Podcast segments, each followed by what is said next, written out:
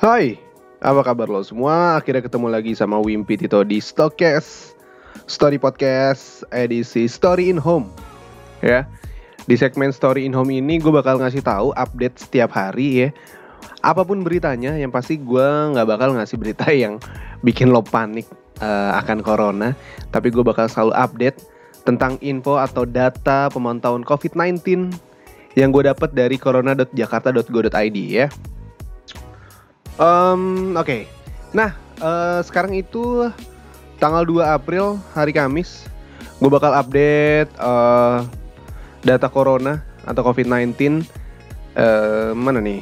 Nasional, oke okay, kasus terkonfirma, terkonfirmasi COVID-19 nasional itu kasus positifnya ada 1677 orang, yang dirawat 1400, yang sembuh itu 103 dan yang meninggal 157. Wow, masih tinggi ya. Masih tinggi. Yang meninggalnya daripada yang sembuhnya. Nah untuk di Jakarta sendiri itu kasus positifnya ada 885 um, yang dirawatnya 562 sembuhnya 52 meninggalnya 90 dan isolasi mandiri 181 gue sih berharap nih ya yang isolasi mandiri ini 181 ini jangan keluar-keluar rumah ya. Karena um, diidentifikasi yang 181 ini uh, menurut gue adalah positif ya. Karena isolasi mandiri udah diperiksa segala macam atau mungkin ya ada gejala-gejala menuju ke arah um, corona ini. Oke. Okay. terus ada yang ODP ODP tuh. Yang ODP ada 2438 ya. Uh, terus yang PDP-nya ada 1119 eh sorry 1197 total PDP-nya. Ya, ini sepertinya kurvanya masih akan terus menaik ya. Gue sih berdoa gini sih, lu boleh keluar rumah atau mungkin keluar rumah ya nggak apa-apa. Asal jangan ini loh, jangan kayak ngumpul nongkrong itu jangan.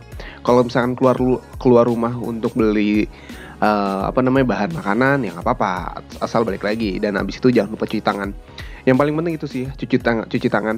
Dan uh, ngomong-ngomong keluar rumah nih ya kan himbauan pemerintah kemarin katanya nggak boleh mudik. Ya nggak boleh mudik. Cuman gue dapet berita tadi gue ngeliat di twitter mana nih ya? Oh ini. Oke. Okay. jadi gini uh, ini gue dapet dari detik.com dia um, jadi gini Pihak Istana Kepresidenan mengatakan bahwa diperbolehkan mudik pada Lebaran Idul Fitri tahun ini. Namun, Istana itu jadi pihak istana meminta para pemudik itu melakukan isolasi mandiri selama 14 hari. Sepertinya sih isola gue nggak tahu nih ya. Isolasi mandiri ini sebelum atau sesudah. Gue tidak membuka beritanya, gue hanya membaca uh, headline-nya doang, headline-nya aja. Jadi lu sebenarnya boleh untuk mudik Cuman lo harus mengisolasi diri lo selama 14 hari. Nah, barusan juga gue dapet di uh, instastorynya mana nih ya? Instastorynya Kang Emil atau Ridwan Kamil. Eh salah. Nah sambil gue buka gue pengen pengen tahu dong gimana sih perasaan lo sekarang udah hampir tiga minggu ya, dua minggu lebih. Ya dua minggu lebih ya. Di rumah tuh ngapain aja sih? Lu boleh deh ya kasih tahu uh, kegiatan lu apa aja di rumah lu boleh DM nanti DM-nya bakal ya gue bacain di episode besok. Langsung jadi ya nggak usah nunggu-nunggu lama. Mana nih? Oh ini dia nih. Uh, bentar. Nah gue dapat dari instastorynya kang Emil. Uh, dia hmm, dia juga mengutip dari kompas.com jadi uh, headline gini, ditengok anaknya dari Jakarta, pasien stroke positif pasien stroke itu jadi positif COVID-19 di Ciamis. Terus Kang Emil nulis captionnya kekhawatiran dampak mudik itu nyata adanya tuh. Jadi aduh gue sih kayak apa ya? Um, jangan mudik dulu lah. Eh apa sih? Tinggal nggak usah baik dulu gitu. Lu di rumah dulu aja gitu. Tapi terus kemarin gue ngeliat ada berita dia bilang ya di sini nggak ngapa-ngapain, pengeluaran jadi banyak, kalau di sono uh, pengeluaran sedikit ya kan Tapi iya pengeluaran lu sedikit di di kampung lu emang. Cuman lu ntar nularin kalau lu misalkan positif. Lu malah nularin gitu.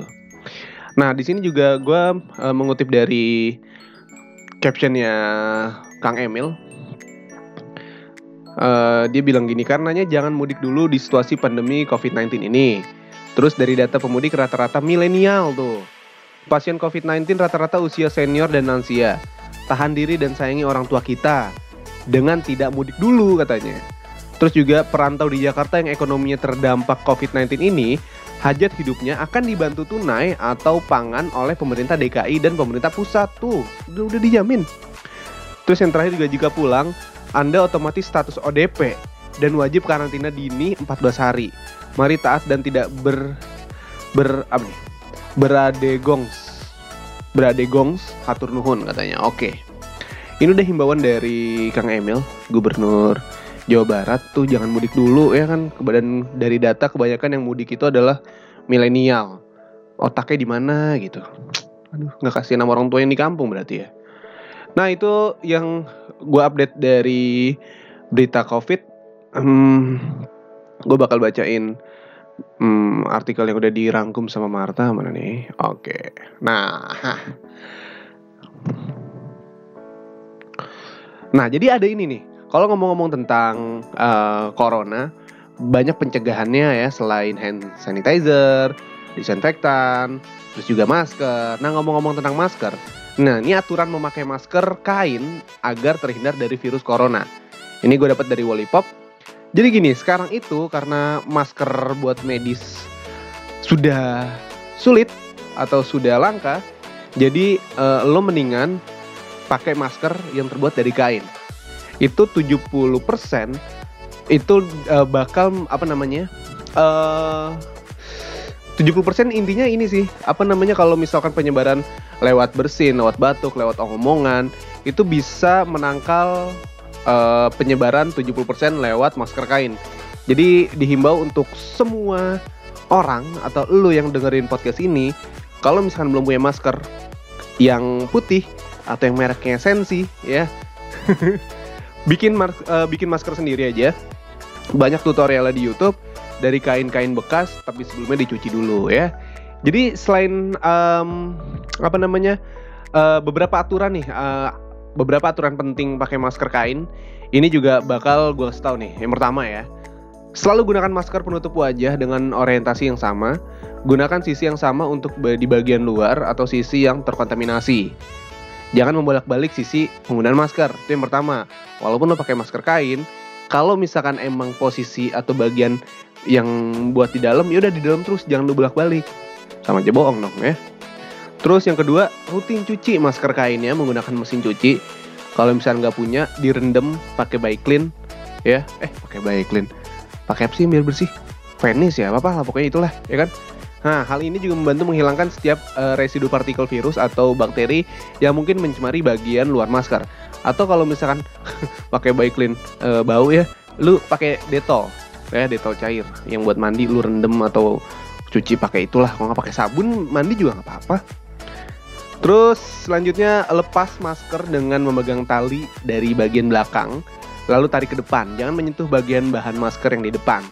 Tapi jika lo ingin menyentuhnya, ya maka jangan lupa untuk cuci tangan pakai sabun jangan lupa ya nah bagi orang-orang yang tidak berada di bagian medis jadi fungsi utama dari masker ini untuk membantu mencegah seseorang menyebarkan virus ke orang lain hanya kecil kemungkinan masker dapat membantu uh, apa apa namanya uh, baca belibet nih ya. jadi kemungkinannya kecil nih ya masker dapat uh, membuat lo bisa tetap aman jadi cara terbaik untuk melindungi diri dari bahaya virus corona nih ya adalah melakukan isolasi di rumah sendiri dulu ya. Terus ada apa lagi nih? Oh, ini berita dari Korea. Jadi cegah COVID-19, RS operasi Rumah Sakit Operasi Plastik di Korea bagikan hand sanitizer. Salah satu rumah sakit uh, operasi plastik di Korea Selatan, Banobagi, Banobagi pun juga menerapkan kebijakan ini. Salah satu yaitu dengan menjaga kebersihan di area rumah sakit dengan melakukan disinfeksi alkohol setiap dua kali sehari. Nggak hanya itu, langkah lain yang dilakukan yaitu dengan memberikan hand sanitizer gratis untuk seluruh pasien. Hal ini merupakan contoh kepedulian dan penanganan Bano Bagi dalam menjaga kebersihan tangan seluruh pasien. Oke. Nah, masih ngomong-ngomong tentang rumah sakit nih ya. Jadi ada rumah sakit di Irlandia ini gunain robot untuk meringankan tugas perawat. Ini keren banget sih menurut gue nih. Ini keren banget ya. Gue baca beritanya. Jadi seperti yang dikutip dari Daily Mail, Master Misericordiae University Hospital yang terletak di Dublin, Irlandia saat ini telah memiliki robot perangkat lunak yang dapat memproses dengan cepat tugas-tugas administrasi dan berbasis komputer yang biasanya harus dilakukan oleh perawat. Nah, dengan hadirnya robot perangkat lunak ini, ya uh, perawat itu nggak perlu lagi disibukkan dengan urusan administrasi dan diharapkan bisa menghabiskan waktu lebih banyak untuk membantu pasien COVID-19 yang kritis. Jadi robot perangkat lunak ini itu merupakan hasil pengembangan perusahaan perangkat lunak bernama UiPath, UiPath atau UiPath lah pokoknya ya. Jadi perusahaan tersebut mengembangkan sistem yang akan mempercepat proses dalam sistem perawatan kesehatan. Nah, diharapkan dengan membuat komputer dapat melakukan tugasnya sendiri, perawat bisa menghabiskan hingga 50% waktunya bersama dengan pasien. Selain itu, teknologi canggih ini juga berfungsi untuk mempercepat proses analisis dan hasil tes COVID-19 kepada pasien serta organisasi di seluruh dunia. Nah, sehingga penanganan COVID-19 atau virus corona bisa jauh lebih cepat ya. Itu. Udah 12 menit ya. Waduh. Wah, ini, ini, ini biasanya yang paling suka nih ya. Gue bakal um, ngasih tahu mitos virus corona. Nah, jadi gue bakal ngasih tahu 5 mitos virus corona ini ternyata salah. Hmm, apa aja sih? Yang pertama gue kasih tahu ya. Mitos salah yang pertama. Hindari paket yang dikirim atau pom bensin, kereta belanja atau ATM. Nah, ini ini ini um, mitos yang salah ya. Jadi kalau misalkan lo menghindari paket yang dikirim, pom bensin, terus keranjang belanja atau kereta belanja atau ATM itu salah. Nah, virus dan bakteri mungkin memang bisa menempel pada hal-hal yang tadi gue sebutin di atas ya. Paket yang dikirim, pom kereta belanja atau ATM. Tapi permukaan yang bisa menyebabkan infeksi bukan hal-hal yang tadi gue sebutin ya. Yang terpenting, yang terpenting nih, lo itu harus rutin mencuci tangan untuk mencegah infeksi virus dan juga bakteri. Itu. Nah, mitos yang kedua. Ya, yang kedua nih, mitos salah yang kedua. Kemasan makanan, makanan, makanan Cina dapat menularkan corona. Ini siapa yang bikin beritanya coba ya? Nah, COVID-19 atau virus corona adalah infeksi yang disebabkan oleh tetesan cairan dari orang yang terinfeksi saat mereka batuk atau bersin. Nah, infeksi COVID-19 atau virus corona itu nggak ditularin melalui makanan seperti salmonella dan lain-lain. Jadi nggak ada resiko infeksi COVID-19 atau virus corona yang disebabkan karena makanan yang dibawa pulang. Tuh nggak ada mitos ya. Yang ketiga, mitos salah yang ketiga. Bersauna selama 20 menit dapat membunuh virus corona. Ini juga salah ya. Nggak ada tuh penelitian yang menguji uh, hal ini. Justru sauna dapat menyebabkan pneumonia atau folikulitis dan penyakit lainnya. Wah, baru tahu gue juga nih. Nah, mitos salah yang keempat ya Kehilangan fungsi indera penciuman menandakan terinfeksi corona. gue juga kemarin uh, sempat uh, dapat kabar ini kalau misalkan kita fungsi indera penciuman kita sudah berkurang dan sudah tidak bisa bekerja dengan baik, itu uh, katanya tanda-tanda terinfeksi corona. Padahal itu mitos yang salah ya. Sebenarnya kehilangan indera penciuman sementara karena infeksi alergi atau virus adalah hal yang wajar. Ini bukan gejala spesifik dari infeksi COVID-19 atau virus corona. Jadi sebelum belum tentu nih orang yang kehilangan indera penciuman berarti udah pasti corona itu salah ya. Terus nah yang terakhir udah pas 14 menit ya. Oke, mitos salah yang terakhir. Minum hidroksikloroquine kui dan azit azitromicin bisa cegah infeksi corona. Wow, ini apa nih? Gue baca ribet nih. Jadi obat-obatan tersebut hanya boleh digunakan oleh pasien terjangkit COVID-19 tertentu. Bahkan terkadang obat-obat tersebut bisa berpengaruh pada irama detak jantung yang fatal, ditambah efek samping lainnya. Wow. Wow. Tuh ya, hati-hati ya kalau misalkan minum obat yang tadi gue sebutin tadi. Jangan sampai lu minum sembarangan. Tuh, oke, itu mitos. Um, mitos yang salah dari um, apa namanya isu-isu corona sekarang lah ya. Nah ini yang baru kemarin nih, ini yang baru kemarin nih. Ada salah satu artis K-pop, ya, artis K-pop. Um, gue dapat dari, gue dapat beritanya dari Copa Mags, Copa Magazine kali ya, at Copa Mags. Jadi kemarin itu adalah tanggal 1 April which is April Mop gue udah bilang kan jangan bercanda-bercanda April Mop eh dia malah bercanda nih mungkin si Opa ini tidak mendengarkan podcast gue jadi dia melakukan April Mop pada tanggal eh iya melakukan April Mop di saat wabah corona jadi melalui unggahan terbarunya ya uh, gue sebutin namanya nggak ya sebutin lah ya Kim Jae Jong hmm mengungkap, mengungkapkan bahwa dirinya terkena infeksi COVID-19. Katanya gini, aku dinyatakan positif terinfeksi corona. Aku menjalani hidup dengan mengabaikan peringatan pemerintah dan orang-orang di sekitarku. Aku sangat ceroboh. Aku tahu bahwa tindakanku telah memberikan efek yang besar terhadap masyarakat. Hanya perasaan sesal yang kurasakan karena menginfeksi orang lain. Aku sungguh minta maaf. Aku melakukan hal bodoh dengan berpikir, ah, bukan aku yang kena. Tapi pemikiran itu membuatku seperti sekarang ini. Aku telah dirawat di rumah sakit. Banyak kejadian masa lalu berputar kepalaku, penuh dengan rasa syukur namun juga penyesalan. Aku ingin menceritakan banyak hal, aku ingin bertemu lebih banyak orang. Terus terakhirnya gini, PS, bukan April mau maksudnya PS lagi. Hai semua topeng badutnya dipakai. Konf, konf apa nih? Konfirmasi Kim Jae Jong akan dipost bentar lagi. Nah terus ada nih uh, terusannya Lelucon April Mop Kim Jae Jong yang beberapa menit lalu membuat heboh fans dengan pernyataan yang menyebutkan dirinya terinfeksi corona di Instagram pribadinya at JJ underscore 1986 underscore telah mengedit caption dan mengungkap, mengungkapkan bahwa itu hanyalah jokes kan anjing ya lagi corona dia ngejokes anjing.